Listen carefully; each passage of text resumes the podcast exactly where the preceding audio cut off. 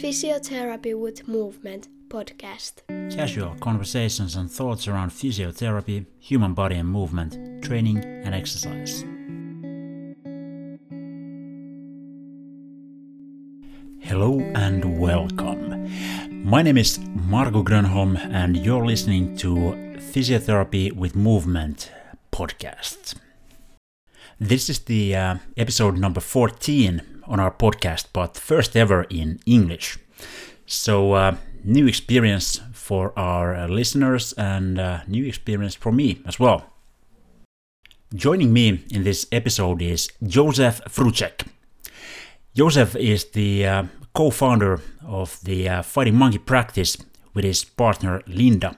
And this diverse practice that is a whole lot more than just movement is something that has been fascinated and inspired me for the last five or six years now.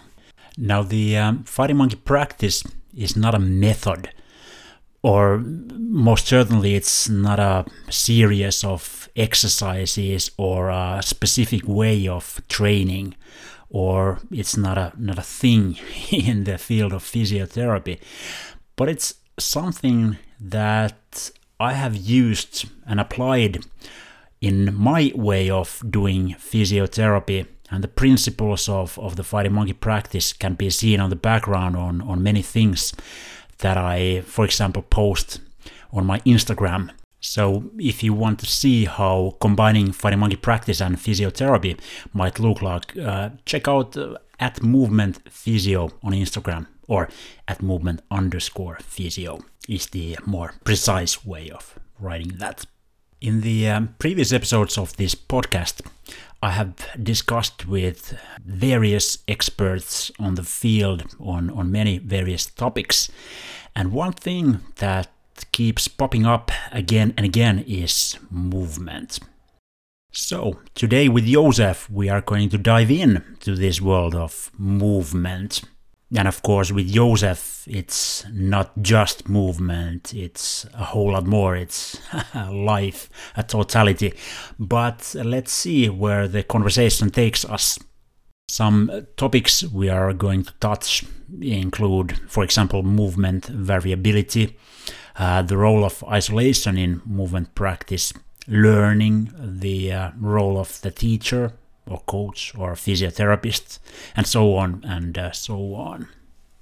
So, without further ado, let's dive in to this episode of Physiotherapy with Movement podcast. All right, welcome to the uh, Physiotherapy with Movement podcast. Joseph. how are you doing? Thank you so much. Thank you for invitation, Marco. I already miss you. For a few months, I didn't see you, so uh, I hope you are doing well. Yeah, I'm doing well, and, and it's a bit different for everybody, and, and for you as well. You you haven't been traveling and, and teaching around the world that much that, that you you would have been usually doing.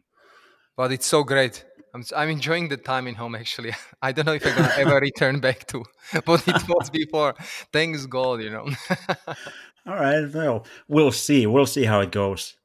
So um, today, um, in this episode of, of, of, of, and, and first ever English episode of, of Physiotherapy Movement podcast, I was thinking about uh, talking about movement, of course, and and uh, and uh, in the previous episodes episodes with uh, with uh, various guests, we've uh, we've kind of spent our time in in in somewhere between the movement and, and between the physiotherapy and and every time the conclusion has been that yes uh, different kind of physical practices is good for for the health and and uh, mm, the the more passive ways of, of treating people uh, are not that supported anymore by the by the evidence and, and so on and so on.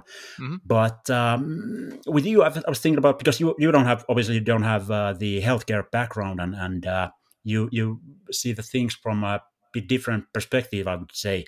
So I was thinking about taking the things a bit further and and let's see how how we can expand the views and and, and thoughts on on this bit. How Super. does that, this sound for you? Mm-hmm. That's great. Let's go. Yeah, nice. Let's let's do it. So I'll, I'll just you know shoot right in and let's see where it takes us.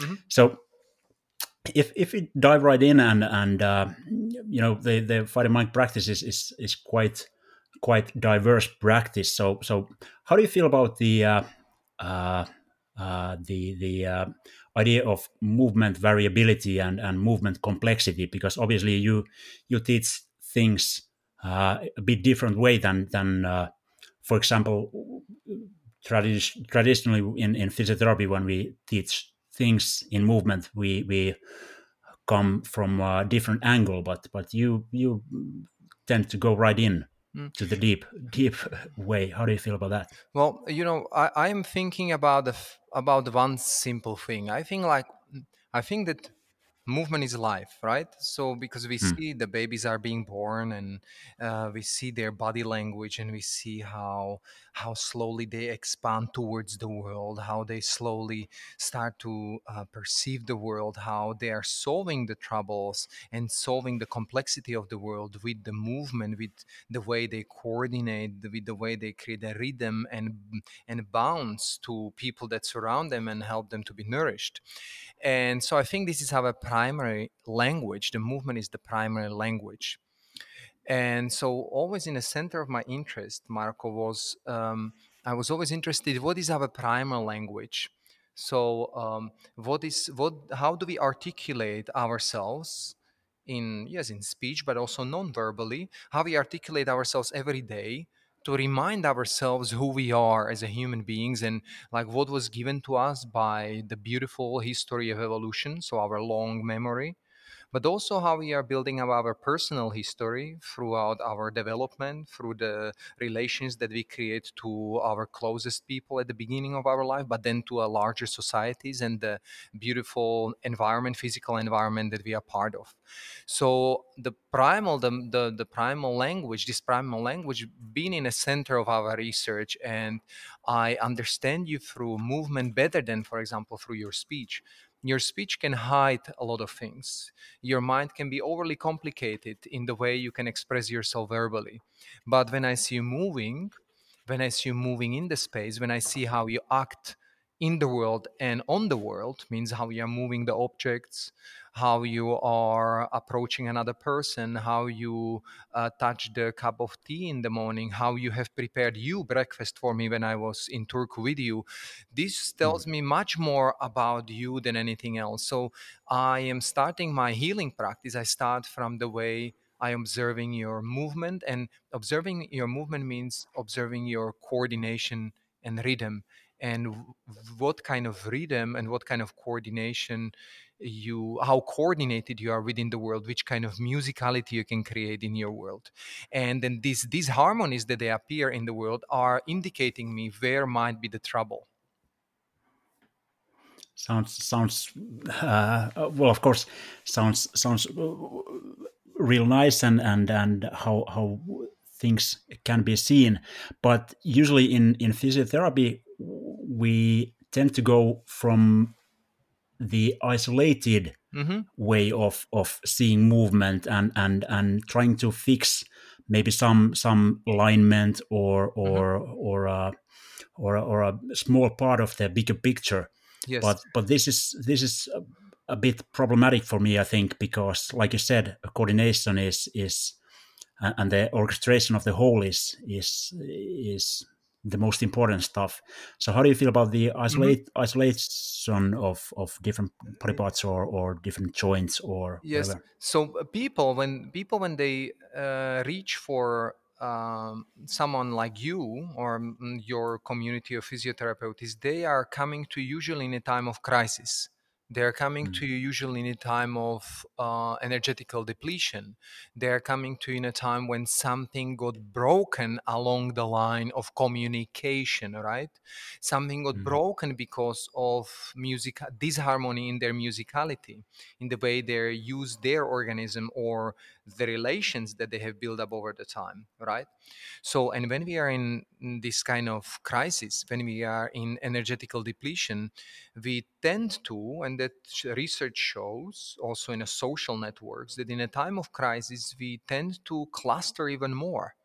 So instead of in time of crisis to open up the network and search for help in a larger environment, larger ens- landscape within which can we can reach more to energetical resources. We cluster, we we become Mm. more in one neural bundle, right? And we it's almost like we close the highways because we are scared. Suddenly, the world becomes smaller. So someone comes to you and has a problem with the shoulder, and they are looking at the problem because it is acute problem. You have problem with the shoulder. I am a handball player, or I'm a hockey player. I'm a I'm just a normal person, eh, but I have problem with my shoulder. I cannot ride, and so their all their focus go there.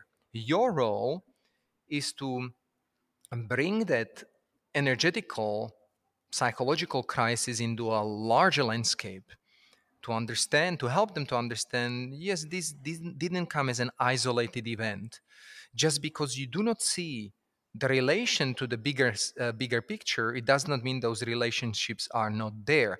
It is they are just momentarily invisible to you. You do not know how to access those information. You're blind to them.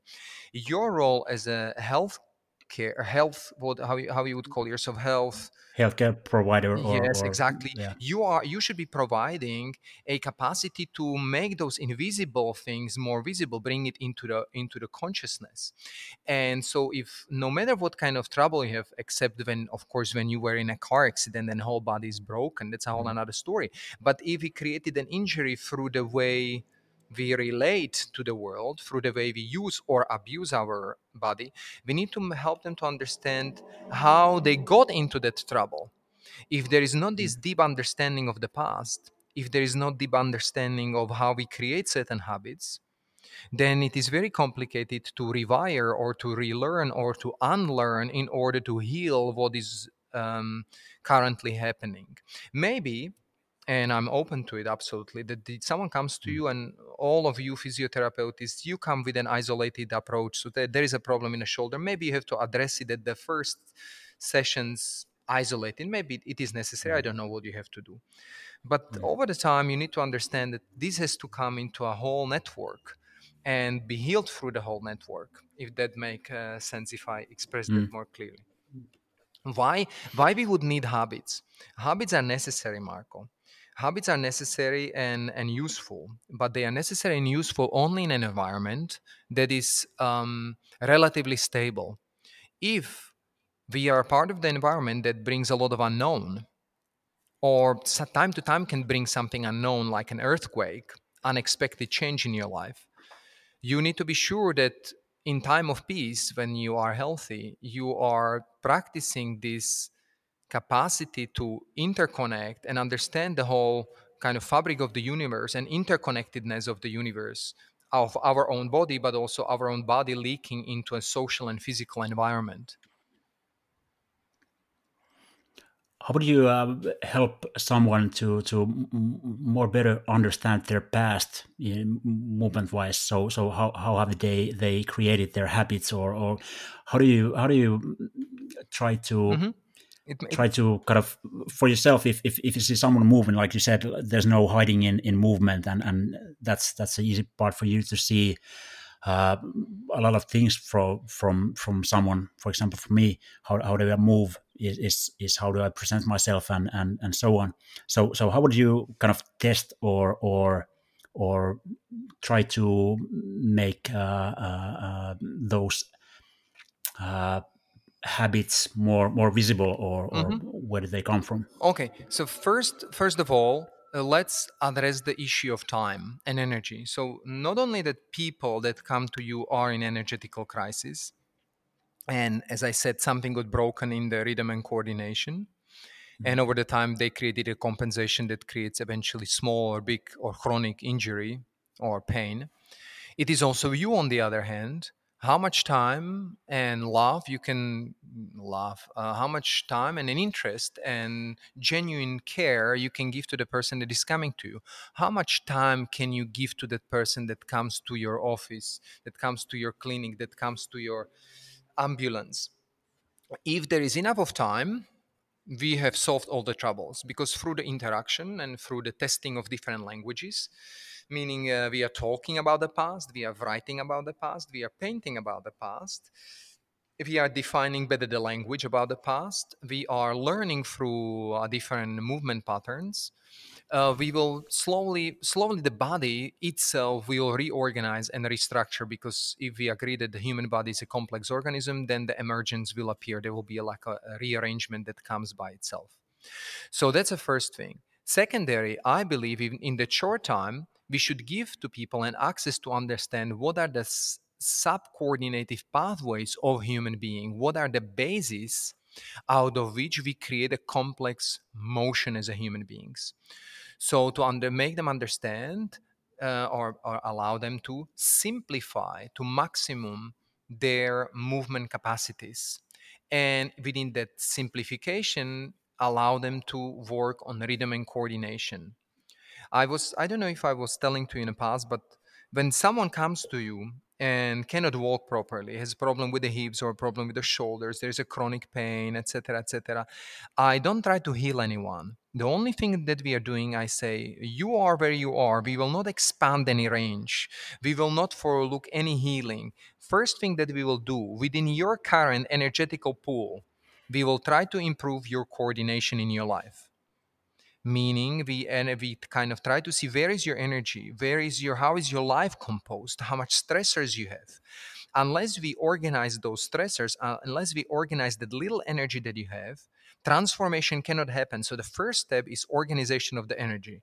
If the energy is better organized if there is energy surplus that energy surplus that extra plus energy that we will gain will allow us to invest it in our transformation. If there is no energy surplus, people will be coming to you and passively receiving some kind of treatment on which they will hmm. not work by themselves. They will keep on doing the same automated routine, same automated life, eventually being beaten up by the sameness of their life, ending up being completely ruined and blocked in all their joints.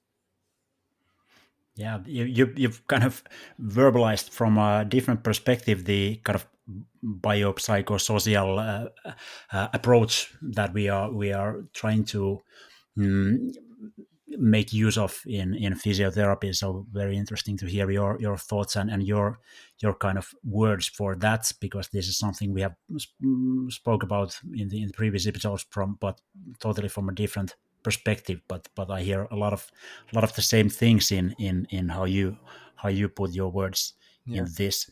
Um, you talk about a lot about the the coordination. Yes, and uh, and uh, still, I think even though that the word is is obvious and and and most of the people understand what the coordination means, but I don't see that it has been or is being practiced that much uh, that much in in, in general. Uh, many people are trying to gain more range and and more Skills. strength or whatever, mm-hmm. but but I think the coordination comes before. No. Well, uh, it, we don't want to work on coordination because this is supposed to happen when we are small kids, right? Mm-hmm. But um, and somehow along the line, we think we coordinate well because yeah we walk every day so why we would be coordinating every day? Uh, why we would be relearning about how to walk? Why we would be uh, relearning how to talk? Why we would be uh, relearning how to play football if you play football if you work with a top athlete or why we would be relearning uh, hockey? Why we would be going back to basic coordinations? But when you look at the musicians when you look at really good musicians mm they they work on the simplicity very often they work on a simple um, drag of the of the oh now now my english will be difficult when you when you when you when you when you have the when you have yeah, the yeah. string and you pull the the thing on the string they, they the simple uh, line that simple that simple vibrato that they create, they, they practice many times. They look at the basics. Drummers are looking at the basics in order to kind of renew their primal language. So when we talk about coordination, it's mm, it's almost without having an image, without being together in a space. It's very difficult to explain to people what do we mean by coordinating. Um, how do we start to learn how to coordinate? Well, we are learning how to coordinate our arms and our legs. We are learning how to coordinate our upper body with our lower body, because of course, coordinating upper body with the lower body will probably solve all the issues of lower back pain. Uh, understanding how we coordinate three body weight centers. If we keep them stiff, if the relation between head, rib cage, and pelvis is too stiff or too loose, we are learning how to coordinate our vision and our movement. We are learning how to coordinate our thinking, our our uh, no our our perception, our thinking, and our action. So we are learning how to coordinate in many different forms, many different ways. The, the other question would be now, Marco, you how many languages can you use as a physiotherapist? You are educated in a certain way, but you meet such a diversity of people with different backgrounds, with different needs. Can you use sculpting? for helping them to heal? Can you use writing for helping them to heal? Can you use the physical movement to help them heal? Can you use only exercise that someone taught you in the academy, in university? You need to know that universities are always behind no matter how great that university from which you've been learning, they're always behind because what is happening in the field is so much more dynamic. And so you should be looking for, for many different ways of approaching the, the, the sessions you have with the people. Maybe, you know, that the, the reason that someone is injured and ha- or has a chronic inflammation in their knees is not because they do something wrong. Maybe they coordinate very well, maybe their rhythm is very, very good, but maybe their coordination between rest and activity is not okay. Maybe their relation between uh, stressors that they have in the play in the competition and the way they're dealing with it that kind of coordination is not okay. And so to identify that this is not an easy task for that task every physio should become mover himself should become a master of some kind of movement. And now when i'm talking about movement i'm not talking about exercising. I'm not talking about small sequences of movement. I'm talking about capacity to flawlessly interconnect in longer period of time capacity to interconnect one movement in another. And not only habitual way but also improvised unpredictable way ways that you never been moving before. Unless you have yourself that experience it is very complicated to help other people. I believe that you as practitioners as a medical practitioners as someone who provides healthcare you should understand how am i going to break my own habits of my healthcare practice. How many times yeah. you get an opportunity to be exposed? How many times you have an opportunity to be a learner again? Because you give so much out of yourself. Who is nourishing you? This is a very important question. Yeah, and, and if, if you don't have your that that uh, kind of experience for yourself, then and how are you able to to help others, kind of to, to survive over, over the troubles they, they might have? So so that's uh, really good point for you, or, or, you're you're telling us.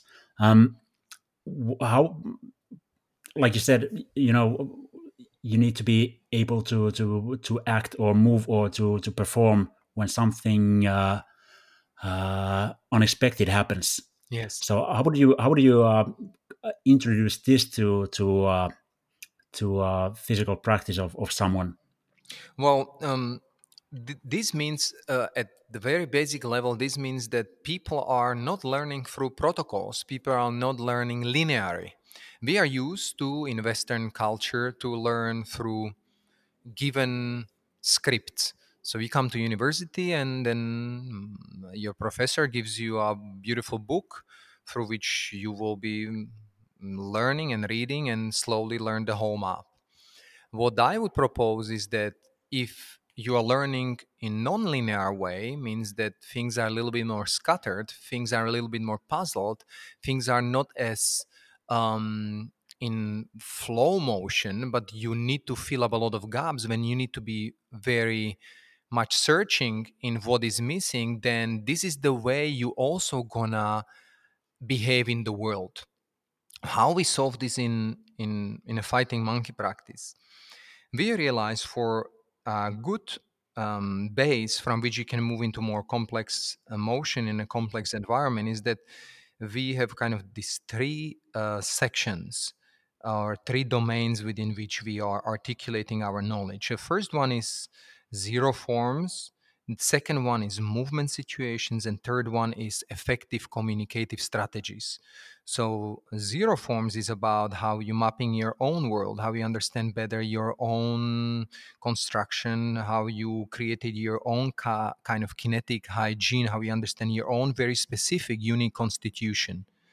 Then further away from that center is uh, movement situation and movement situation is testing your knowledge in relation or in games in different type of games how that knowledge is being translated into dialogue with other human beings on or through various environmental situations right? And a third one domain is forecasting means how i can understand a certain patterns that are appearing in my life and prepare better for the future in other words, zero forms, movement situation, and effective communication strategies is a uh, structure, uh, flu- fluctuating structure that allows you to recognize the trouble that you might be in or you are already in how you can how you can be resourceful to correct the trouble and how you can keep alive thinking modules and training modules that will prepare you better for the future. Now I was when I was younger, I was studying, and I still study now. It's a 25 years that I study Chinese medicine and um, and internal um, healing kind of processes.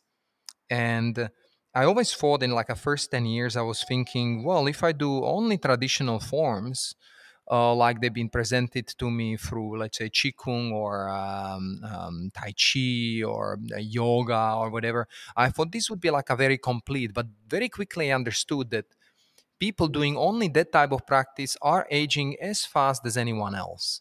I say, so wait a minute, what, what what's going on there? Um, so I start to look at the traditional forms, and I and I let's say I've seen these postures, and I've seen these small movement sequences, and they have certain names like water uh, moving uh, arms like a white clouds, or um, uh, water and clouds, or bow and arrow, or mountain position.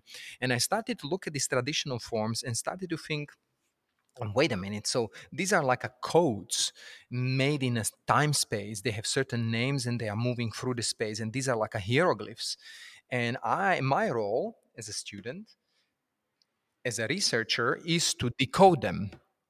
And so i very quickly understood very very quickly after 10 12 years i understood that um, training a mountain position or someone calls it a horse position or um, whatever they call it this is this is not a position that will give you really a health. What this position tries to tell you they are symbols they are mental representation or physical representation in a space in a time space they try to tell you go to the mountain go to find your own mountain experiences don't learn from the description right so this mm. was like a first thing. I'm decoding traditional forms. They could be in form of, as I said, yoga, whatever form of meditation, whatever form of qigong, tai chi, any healing practices, and decode the language and try to find what is going on, what was going on in the mind of those people that they builded up those kind of systems over many years of generations. But then I realized I was studying traditional texts, and I realized that even in Asian culture, there was something before traditional forms and what was that? Dancing. Dancing was the first way of healing. Dancing as a capacity, dancing not in a sense I'm doing ballet, but a dancing in, in sense of coordinating, moving my body through space in order to remove stagnation, in order to change the physiology particular physiology change the current state being being um, powerful enough to alter the state in which i am and then I'm looking at a different tradition. For example, I'm looking at African culture and warrior culture in Africa and how they deal with healing. And I find out they as well engage in some kind of coordinative dancing kind of way and not only for people that would like to dance some around some kind of rituals but for people that are actual warriors that are hunters that are healers so at the beginning of everything is dancing when uh, there's there's a very beautiful mythological story about start of the theater. So there was this one goddess she got angry or something and she stole the light right? She stole the light. And this is like a light is like a knowledge. And she took it with her into the cave. And so the world fell into a chaos. And they said we need to get it back but she was very powerful. And so what they did they came in front of the cave and they started to sing and dance and that beauty of dancing attracted her outside and so that's how, that's how they stole the, the sun and they brought it back which tells the primitive mind they said that the way to understand the world is through better coordination and better musicality which gives us a very clear indication that day and night change of the seasons um, uh, changes of the phases of the moon, um, uh, shadow and light, that all was at the beginning of creation time and creation to rhythmicality. And better mm. attune you are to the circadian rhythms, better you attune to, uh, attune to it, better health you can create right? I don't know where i floated right now but basically that that coordination that diversity. So we said in zero forms there would be the beginning would be coordination work. Create better rhythm through some kind of sub-coordinative patterns that are not sport specific or dance specific but are human specific right? The way we are constructed then I said some articulated forms. So we articulate in joints and looking for their primal roots, how they're being built and for what they will been built for. And then we are working on improvisation. Then we work on stillness and then we work on voice. And in movement situations we do mostly partnering work training with other people engaging in fighting engaging in collective games engaging working with the tools working with the objects etc. And the third one is expansion in that complexity would be how we think about all those things that we experience. So this is our way to look at the complexity and not falling into habitual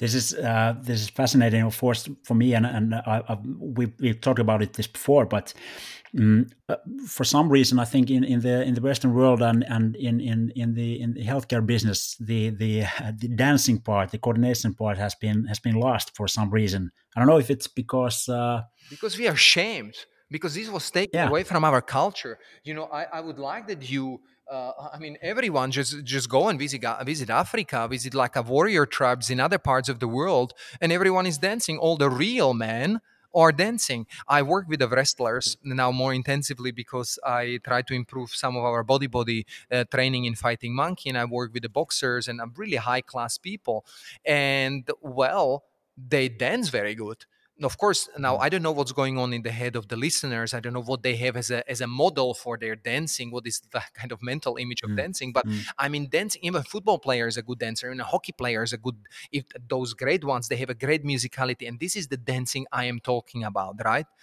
so mm. the the best warriors would be would be judged if they are good warriors through dancing because you can see endurance you can see capacity to reconfigure your architecture to new fighting models.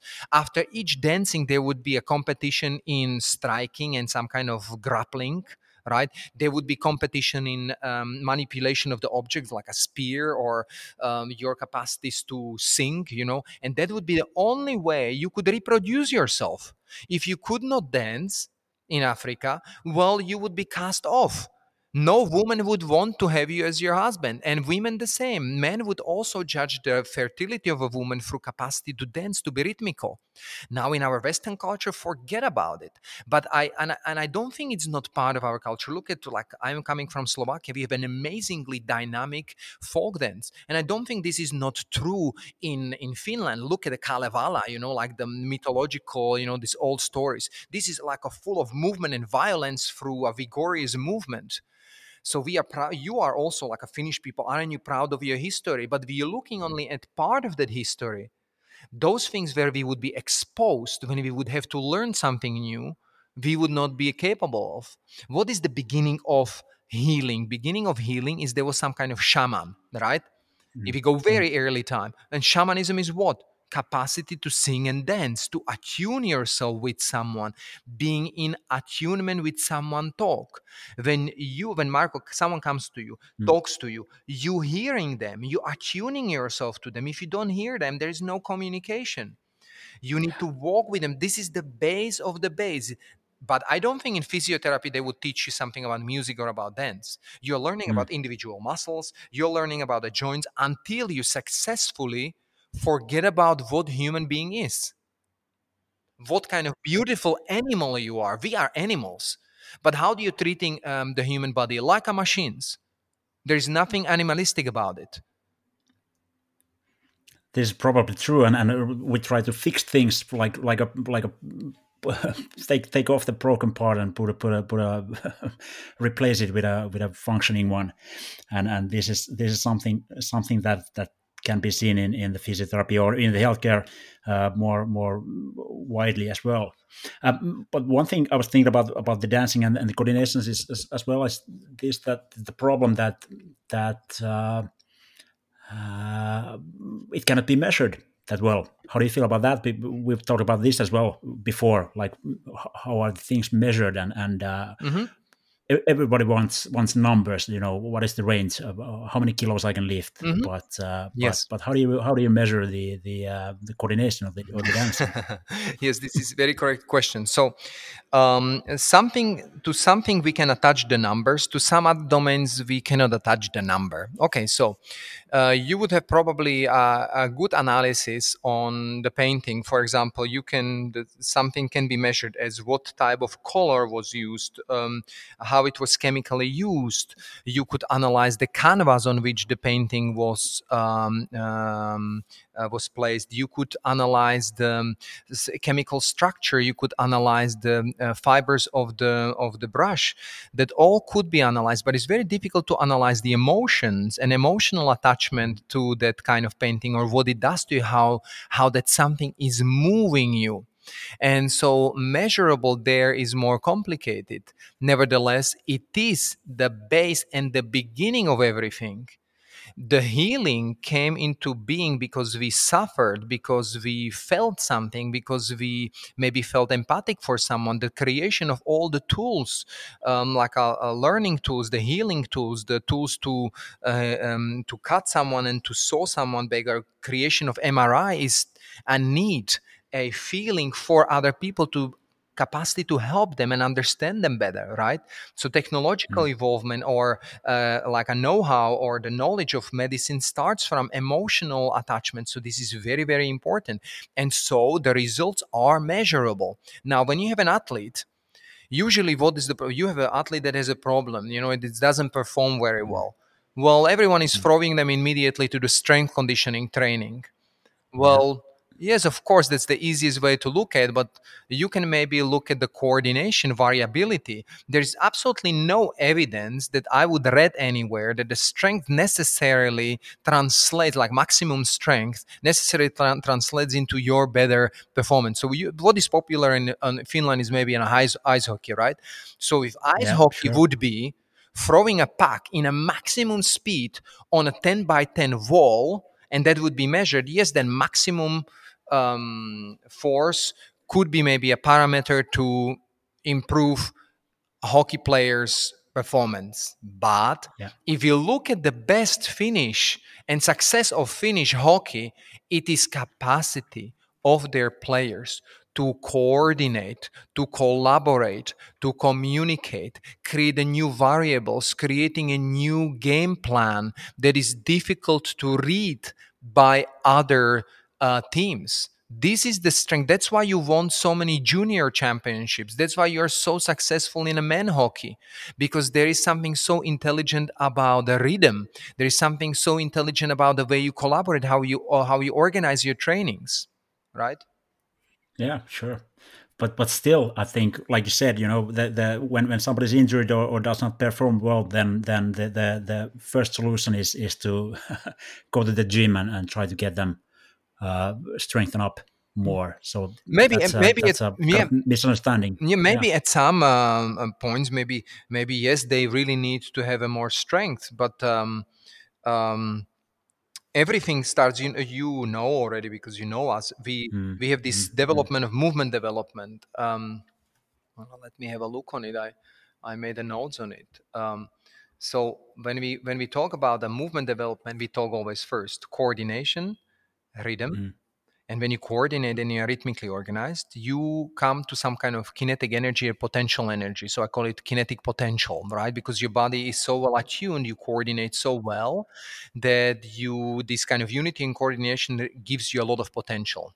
Now, after that, the, there is a power exploration. So we have coordination, rhythm, kinetic potential, and power exploration. Power comes from a well coordinated body that creates an opportunity to perform, an opportunity to express itself. And only as the last part comes the um, strength.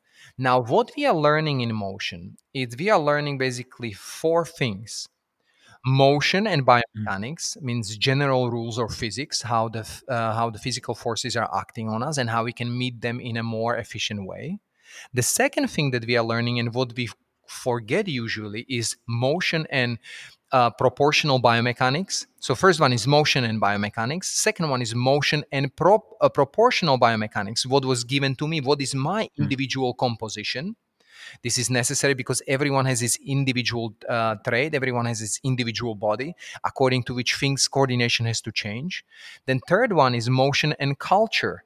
So, who am I in dialogue with five social forces?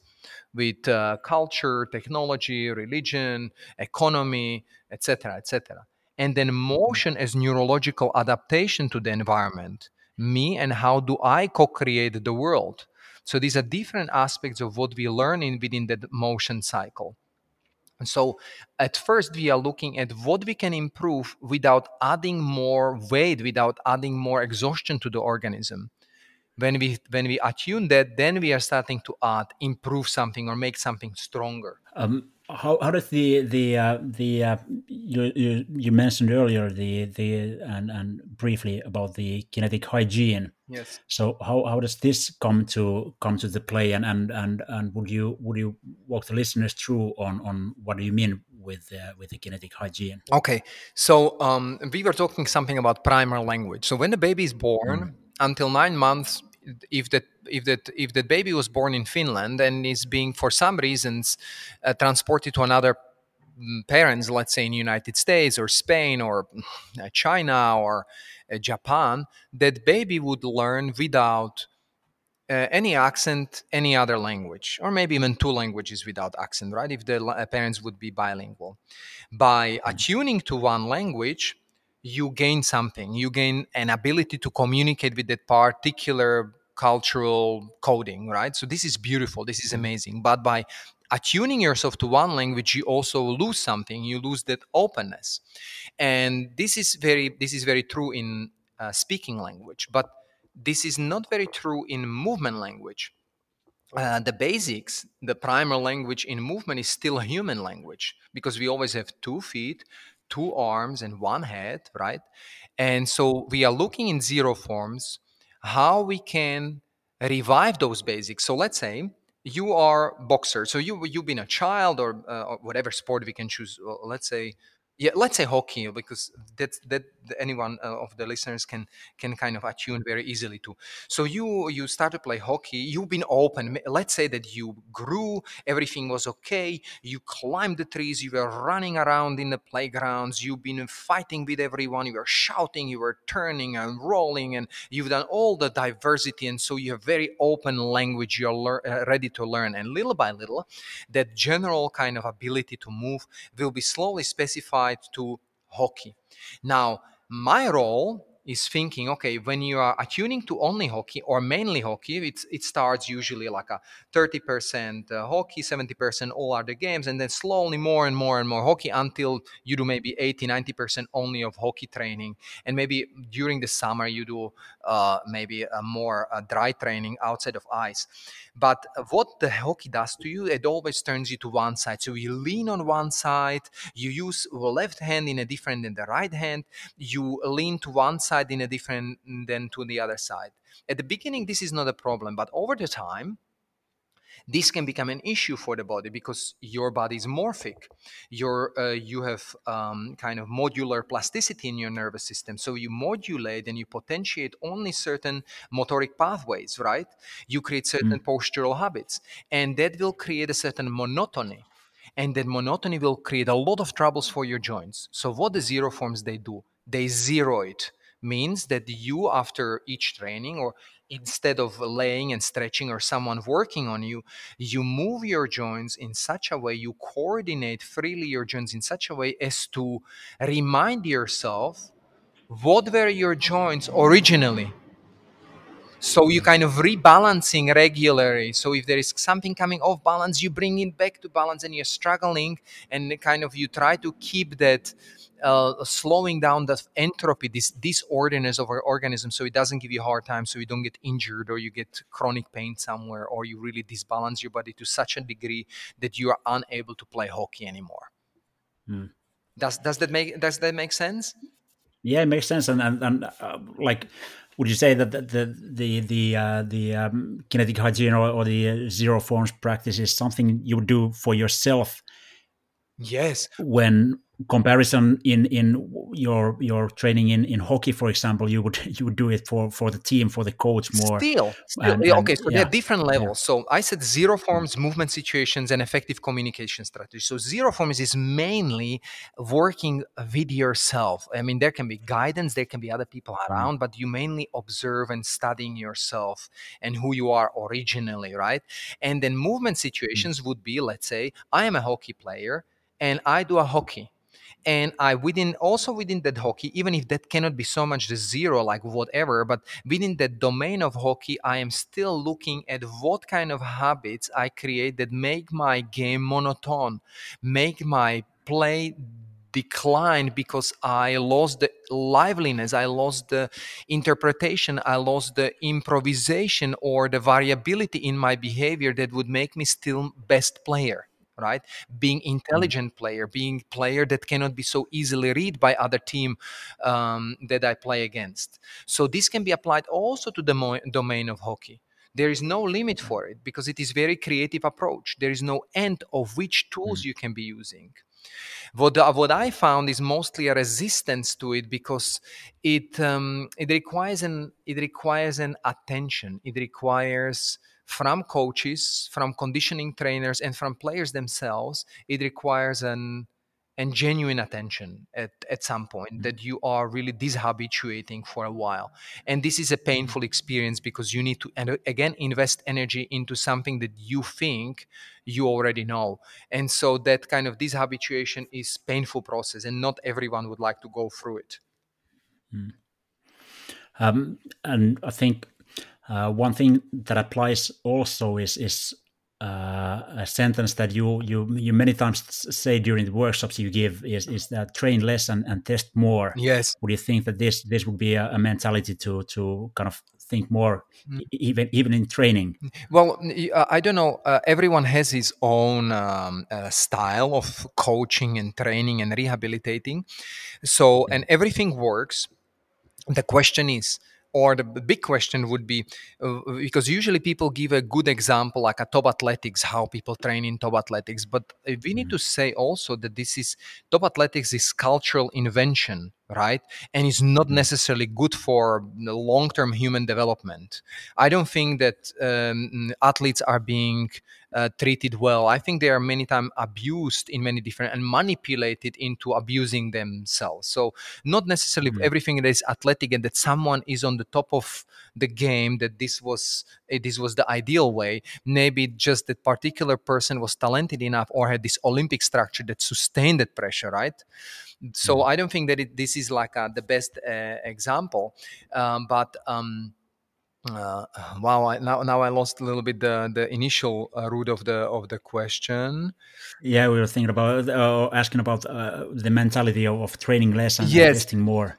But um, what I have experienced and what I have seen as well is that um, many, many, I don't know, I didn't see the whole world, but I have seen in some occasions people achieving really high standard in their game even to the mm. level of being Olympic champions, where they're more they more play than train. Their mm. attitude towards training is more i love it so much that it is actually even when it is painful i'm tasting it more. And how much we taste how much we play with it and when we actually like execute when we want our best out of ourselves. And usually when you force yourself into your best you become more stiff when you grow into that mm, not maximum because nature protects us from acting on maximum we would get always injured so there's kind of blocking mechanisms there. So that um, allow naturally allow allow the maximum is something that comes spontaneously because there is a good coordination and good understanding of the game if that makes sense you can you can push your maximum only with chemicals drugs etc you can do some other things but usually the nature uh, is protecting our system to not to go to 100% of of engagement. Yeah. Um, the um, another thing in in in training i was thinking about that is is roughly uh, in this in this uh, theme is is uh, always doing the uh, the uh, the perfect uh, repetitions of, of whatever movement or, or perfect alignment mm-hmm, mm-hmm. or or or whatever optimal means optimal optimal uh, things but how, how do you see value in in doing kind of a little bit off alignment or or or not so optimal choices in in movement. This is one theme that uh, has been discussed in in physiotherapy quite a lot, I think. And, and yes, uh, okay, very good. So, so uh, I, I don't know. Look at uh, look at um, the angles. Look at uh, situations from which the players are actually giving goals. I don't think there is mm. anything ideal. I don't think there is anything uh, perfectly aligned. There is no like ideal situation. In ideal world, we are looking for it. But actually, what we are looking for is a self adaptive organism that is capable of creating a new archi- new compositions new restructuring that allows you actually within the constraints of the world or the rules of the game or the pressure you get from other people to reconfigure yourself in such a way that you can complete the task cognitively and physically Therefore, drilling some kind of or looking for some kind of perfection is a stupid idea. The idea is to hmm. create mm. an intelligent, self-adaptive system, system that can, co- can can create new configuration and improvisation. This is how we can give goals. This is how we can find solution. There is nothing perfect about how we finding a solutions.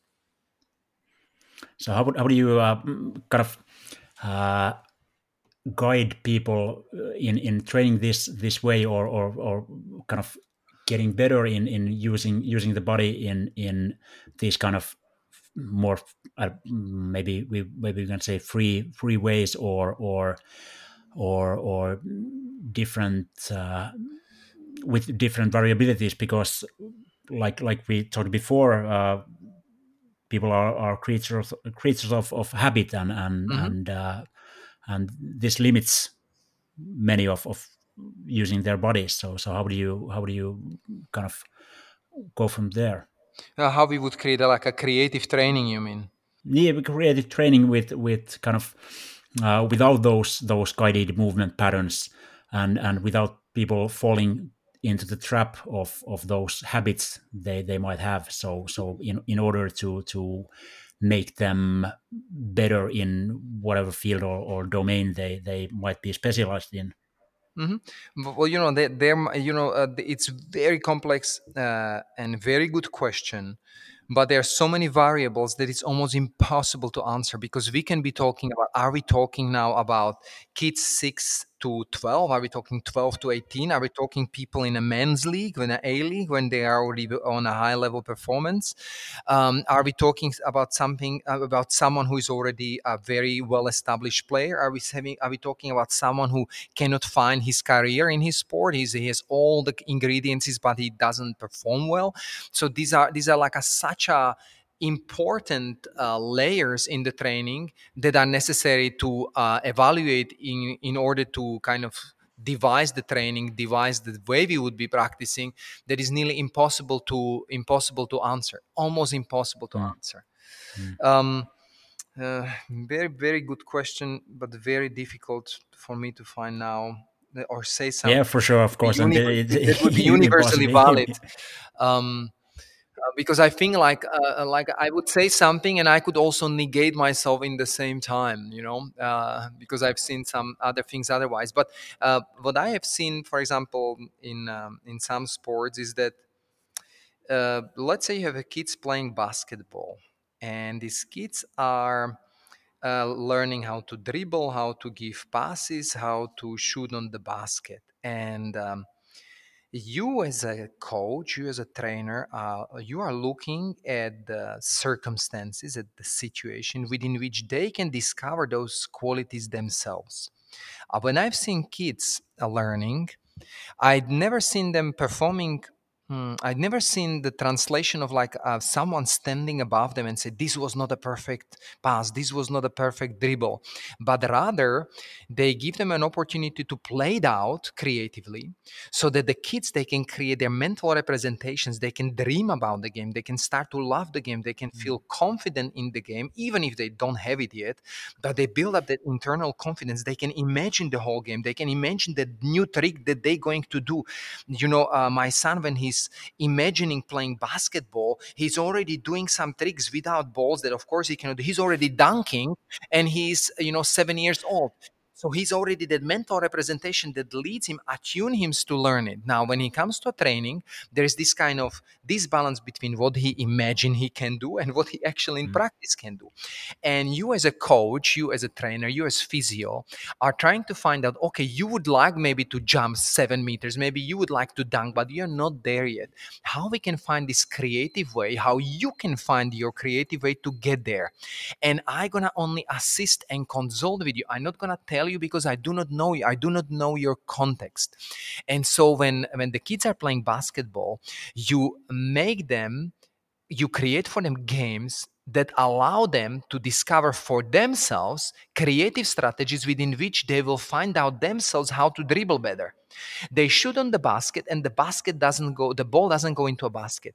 Now, you telling them what they have to improve in a technique is absolutely helpless.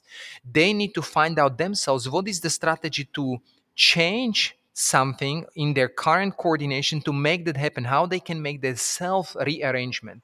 And you are there to give them creative suggestions suggestions. You're giving them an examples. You are there as an example as a mover. You shoot it and you throw it in and you sh- and they see how your fingers are working. They see how you coordinate your arms with the legs and they slowly kind of get it. And they get it with gusto they get it with love. They get it like in a mm. good good good, uh, uh, good cooking. They were assisting you know like the kids are like a good assistants in a cooking. They sit to you you ask them to cut something. They cut their fingers. They uh, they they mm. bleed. They cry. Then you ask them to throw the tomatoes into a pan but the tomatoes are going all over the place. Um, they you ask them to put salt. They put too much salt but slowly everything comes to a place. And it seems like you've been there only to be there and they became great athletes themselves. That's the beauty of invisible trainers invisible coaches that make actually the athlete to discover the things for themselves find their own musicality and understanding of the game that their mind is attuned to their game.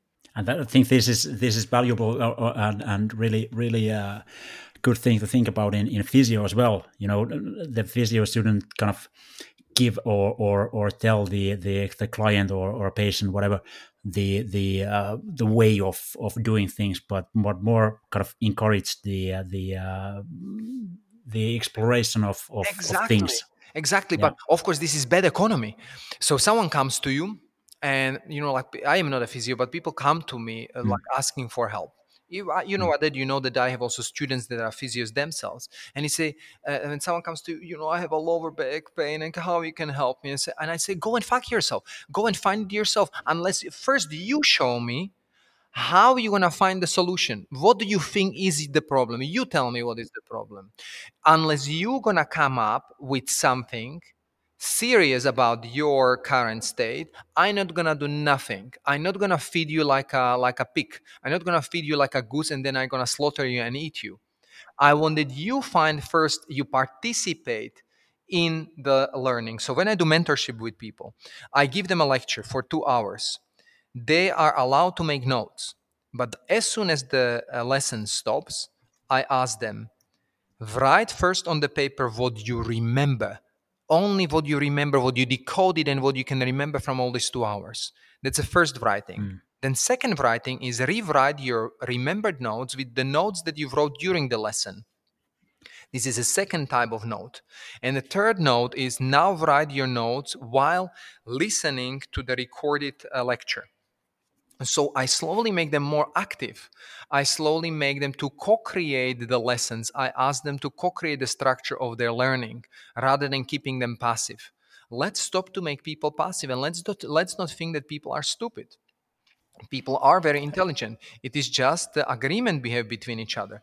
Are they coming to you passively or you are making them active resourceful human beings that can solve problems for themselves with your assistance yeah, this is the important part to, to make the student or, or the client patient responsible for themselves and and before they are able to take any responsibility you know i think the physio shouldn't do any any passive treatments or whatever but but kind of when they have the resources to take care of themselves, then we can help them with whatever more mm. passive ways even. Exactly. When when someone comes with a serious trouble, of course, some people can be so depleted they need a passive help.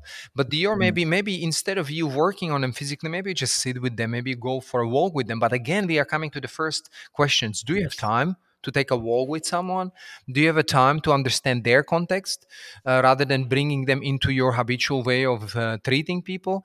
Uh, do you have a time to, like, when we've been talking, when we've been working together, you know, when people have a problem with their wrists, with their fingers, elbows, do you have a time to bring a clay and mm-hmm. sculpt with them? And then spontaneously, so they, they can find something healing through another um, materials and other properties the way to rebalance mm-hmm. themselves etc so it really comes to a question of how much time you have because you because you know i can imagine if i would ask you to work with me a whole day you will say well i'm sorry joseph but i have other clients otherwise you have to pay me for all the clients there and this is this yeah. is this this is this exchange this is a money exchange this is the economy which is really not bad but this is something that we need to understand because this creates a limitation in a healing process yeah, for sure, of course, and this is these are the the kind of and there are other social factors as well that are that are affecting the the, the whole process. But but uh, yeah, those are the big questions for sure. Um, one other thing you're you're mentioning a lot and, and is, is one of the key phrases in, in, in fighting monkey practice is, is diversity breeds immunity. Yes. Uh, would you like to uh, open that a bit for the listeners? Mm-hmm. So, um, as I mentioned, when, when it comes to healing practices or these rebalancing mm-hmm. practices, they, they are composed of a diverse uh, articulation of the joints. So, when we articulate joints through more like traditional forms, it is more in standing, it is more in uh, you know in on one spot. But then this is being tested as a secondary in locomotory exercises. So, okay, I, I go backwards. First one is like a stabilizing exercises. That's how you call it in a Western medicine. First, we stabilize the joints, right? So we understand how, if they have enough of stability, if they're enough of range, if they can perform what they're supposed to be performing. But we are doing it in a kind of more maybe more provocative, more maybe out of the usual way.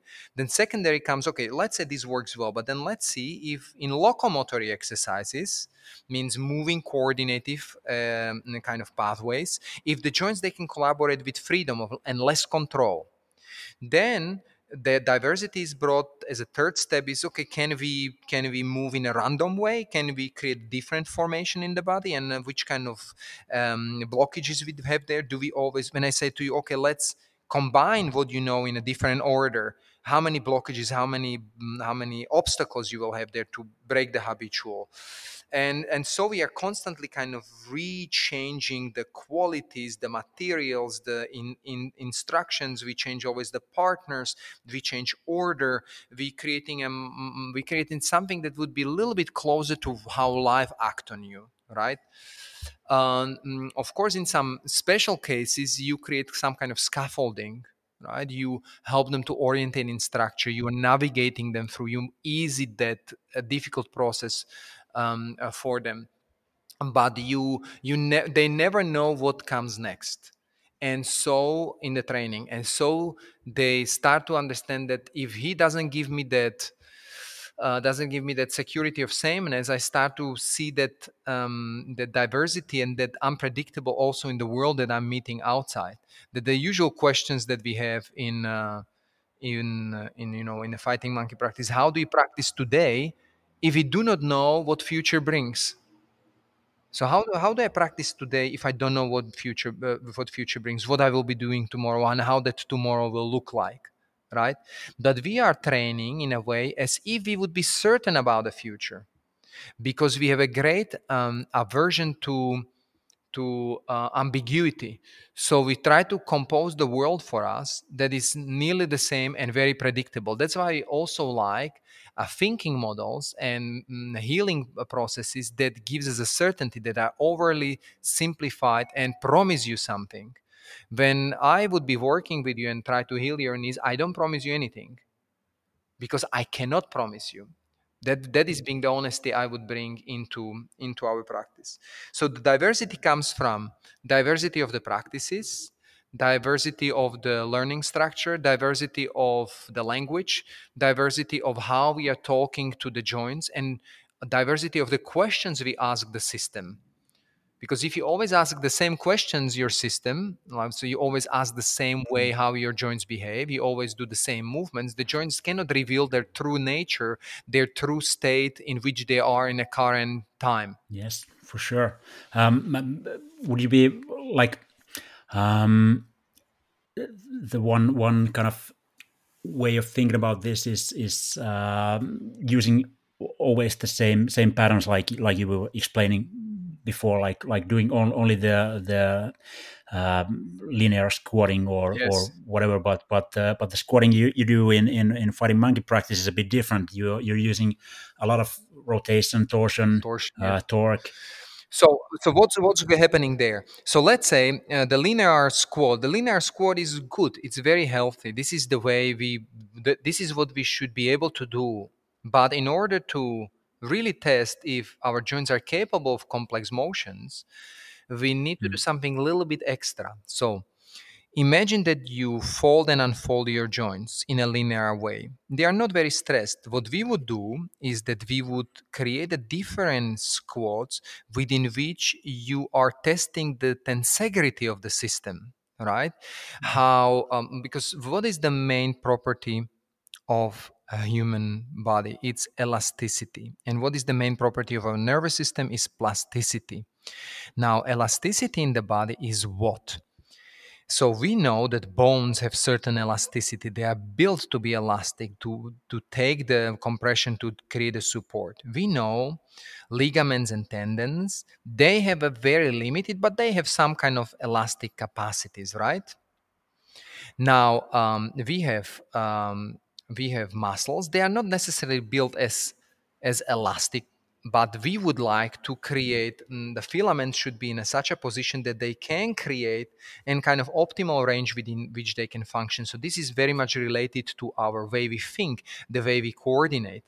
And then it's our imagination and all that together creates so our thought about it, our elastic thought, our coordination, and the, within which range and torsions we are using our joints, the the capacity to potentiate our our movement in such a way that it creates elasticity, that all together, that all things creates that capacity of the human body.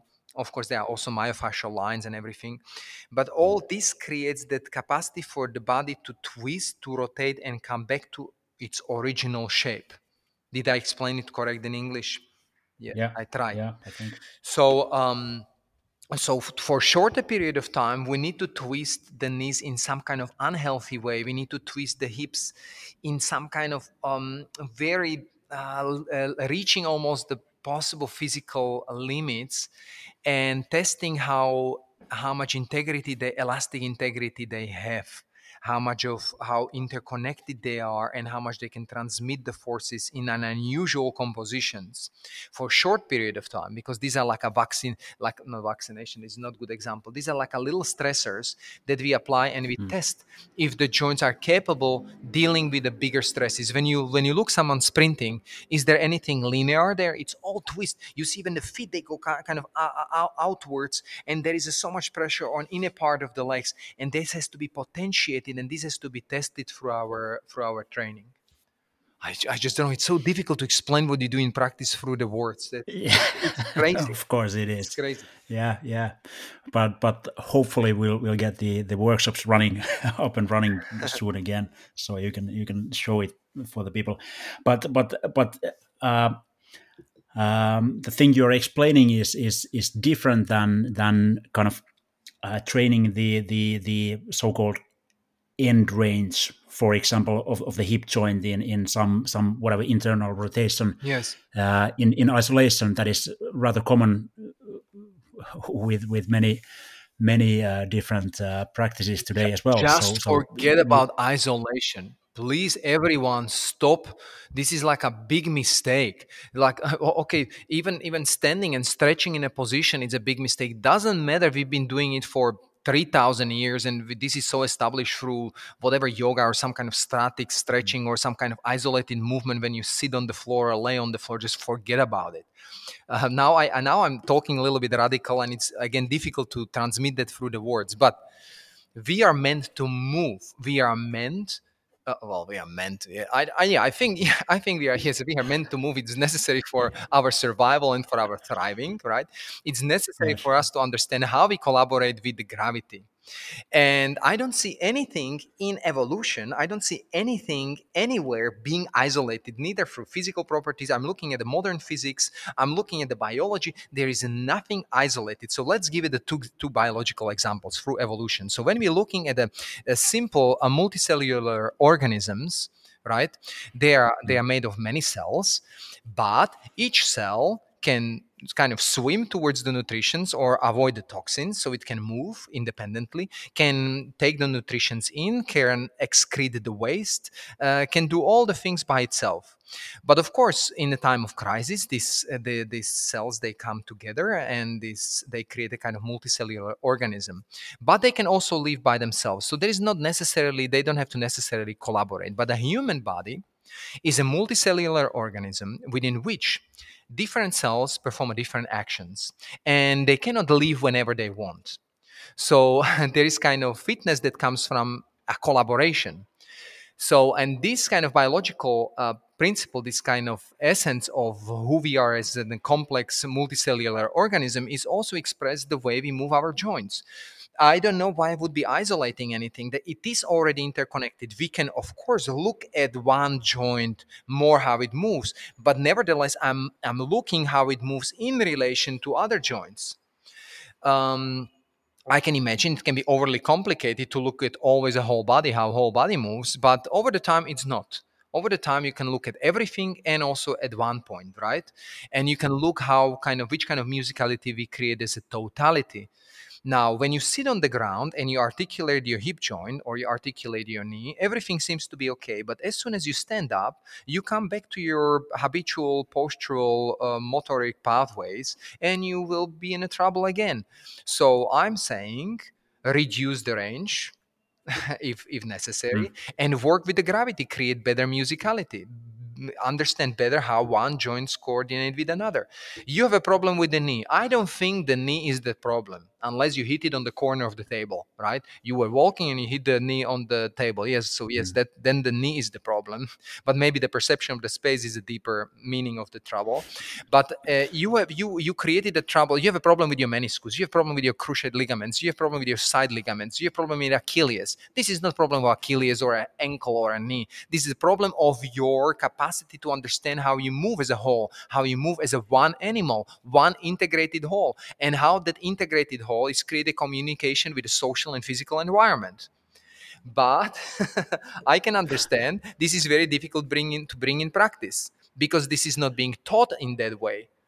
But it is absolutely possible and not that difficult in fact and I, and I, and I want that everyone can challenge this in any way you like and I, and I wish to go into space and see what's the meaning of, of that isolation and uh, whoever came up with it. Yeah, and, and like you said, you know, the joints they don't they don't evolve in in in, in isolation. They they or the, the true evolvement well uh, development of, of the joints is, is is done in in uh, connection to the totality on on on on in, in connection to the other joints as well. So so this is the real deal like yes, you were, you were, this is the real deal.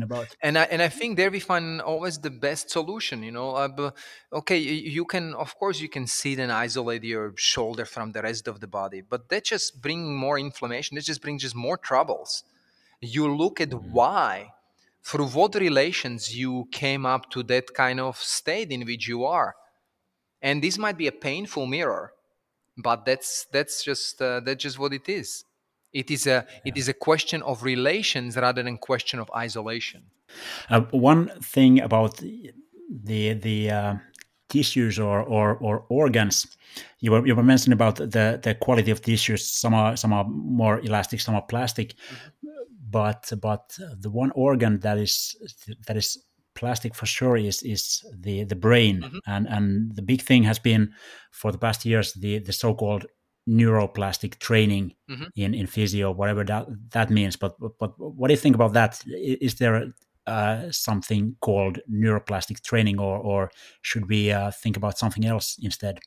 Oh, okay. If we talk about neuroplasticity, we're talking about more plasticities, right? There is not only uh, neuroplasticity; it's too over, overly generalized uh, term. So we we're looking at the developmental plasticity. We are looking at modular plasticity, and we are looking at the reparative plasticity.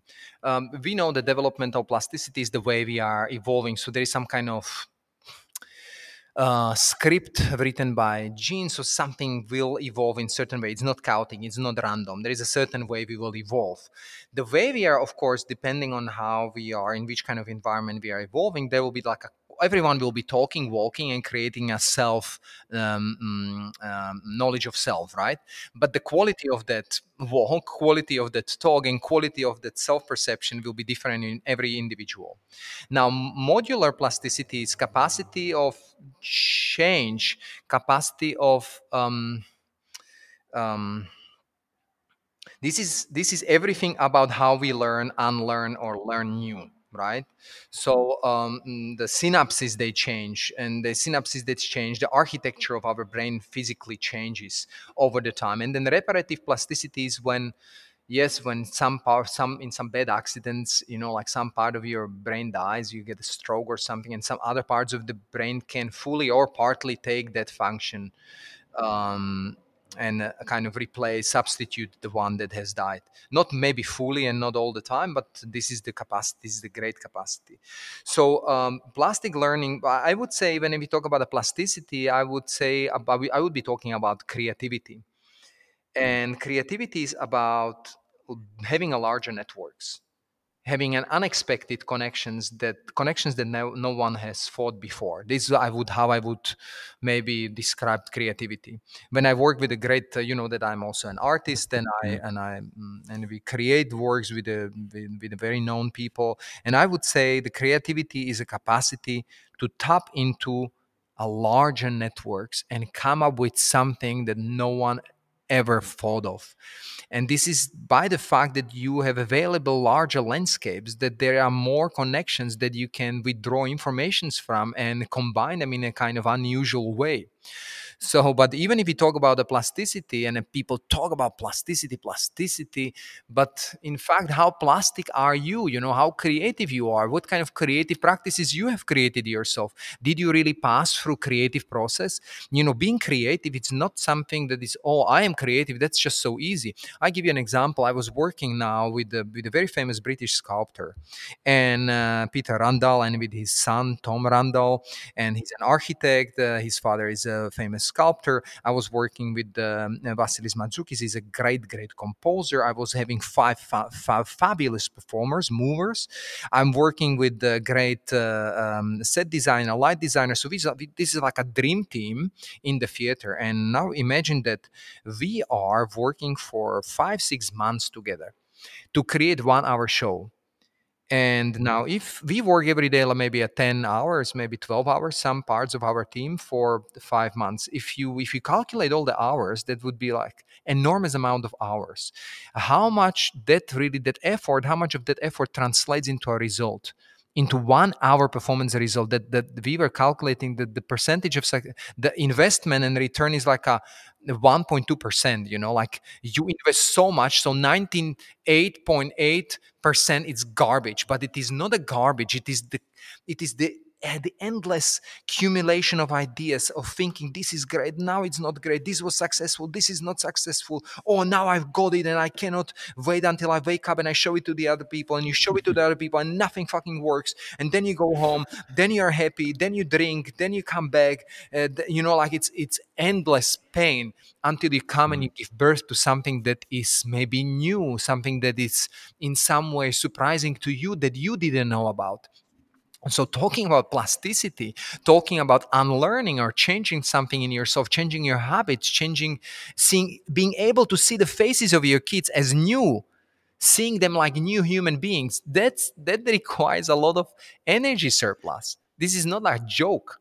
So uh, you, people usually say those words, but you really need to put some some kind of some kind of effort into a creative practice. This doesn't just come. It is a lot of effort and a, and a lot of um, a lot of entropy, a lot of a lot of disorderness and chaos and again in in in the world of of the the super effective it's, it's not not no, not, not something that that would be would be uh, yes there is nothing effective in creation in creativity yeah. there's nothing effective. If someone tells you i am such a great coach i take you effectively from point a to point b i'm already saying okay okay okay this is over promising this is the the shortest pathway but that's not necessarily mm-hmm. the most creative uh, or most necessary pathway for that particular athlete or a human being. Yeah, that's that's selling the quick fixes and and and, and, and tricks and and whatnot that probably do not work in the in the long run and if they work i'm happy you know like uh, but i that's that's not what i do. And and and, I kind of enjoy the long process because many times it is necessary. Even if I thought, you know, like um, I uh, uh, I don't know if this would help to listeners, but many times when I was writing uh, texts, uh, theatrical texts, um, I thought, wow, I have it. Wow, I have it in one week. How incredible it is! But time will show that that was just the first hit. That was just the first a note that you have created and you will have to rewrite it many more times. If you, after one week it always works maybe it wasn't challenged very well. If you if that makes sense. Yeah of course and and and, and uh, the the if if you you truly want to evolve then it's it's probably well the process is not never never uh, finished i think. No no. And that's very painful of course right? Yeah yeah. no one wants to be eternally on a journey, but that's just the destiny that, that we have. You just never stop. If you stop, that's like a end of the story. Goodbye. And if you don't have guts to to explore and be an explorer and uh, find for yourself, well, that's just fine. But this is not who I am, and this is not how I would teach, right? and yeah. we don't necessarily have to teach to people succeed now we just have to maybe uh, um, create an opportunity how to make them more happy and more creative and in a long run to be more independent and and most importantly hopefully our people that we work with are going to become better than we are but what i experience most of the time is just okay we we teach and we teach people into our world rather than allowing them to create their own world and maybe better than the one we have created. I cannot just uh, um, forget the letter that was written to Einstein when he when he uh, shared uh, in uh, in Bern. Uh, he sent it to uh, Bern University and he showed his. Um, um, mm, article and the guy said I, mm-hmm. fi- I find it more like an artistic approach than a real serious physics so mm. and and you know so that's how we that's how we're looking at the creative minds you know they they become very quickly um, kind of uh, being pushed down or being talked to or uh, etc you know? I can imagine that if you start to dance with your client people will be talking that uh, marco has lost his mind or you if you oh they do already oh, okay okay so they are in a good way. If people start to talk to you about this you are crazy. If, if they start to comment on you that means you are doing something well. If no one pays attention to what you do it's probably something is going really horribly wrong in your job. That's how it is all right, Joseph. I think uh, we've we've you know passed away, uh, or, many many of the topics I had listed listed down, and, and it's it's been a while. So uh, it's been a great conversation, and and, and uh, I don't know if it's conversation. You know, I, have been mostly listening, and you've you've been you've been going uh, and, and and sharing your thoughts, and, and this is this is incredible. So so thank you very much for for joining the podcast. It's it's been an honor Thank you uh, for being once again you. for talking to you. So yeah, um, one more thing. Uh, I hope that now we we kind of get some some new faces or, or new people for for to to get interested in in fighting monkey practice. So so where can they don't come more? you will suffer so badly you will never All right, so this is good. So, all right. All right. Please don't come, That's don't come unless unless you. Uh, no, no, no. I, w- I would be very happy to see anyone, any new face in Finland. So fightingmonkey.net is the is the uh, address for for people people to uh, to get more info about the fighting monkey practice. Um, thank you, Joseph. Thank you so thanks much. for all the uh, thanks for all the listeners, and and uh, please send us feedback for for mm, for the episode to me in Instagram movement underscore physio or to fighting monkey guys at fighting monkey or is it rootless root or fighting monkey rootless root the uh, whatever you will Yeah. find it i think. Yeah, they have to they have to make an effort to find us. oh this is good. Yes. All right. Thank you very much and and uh, until next time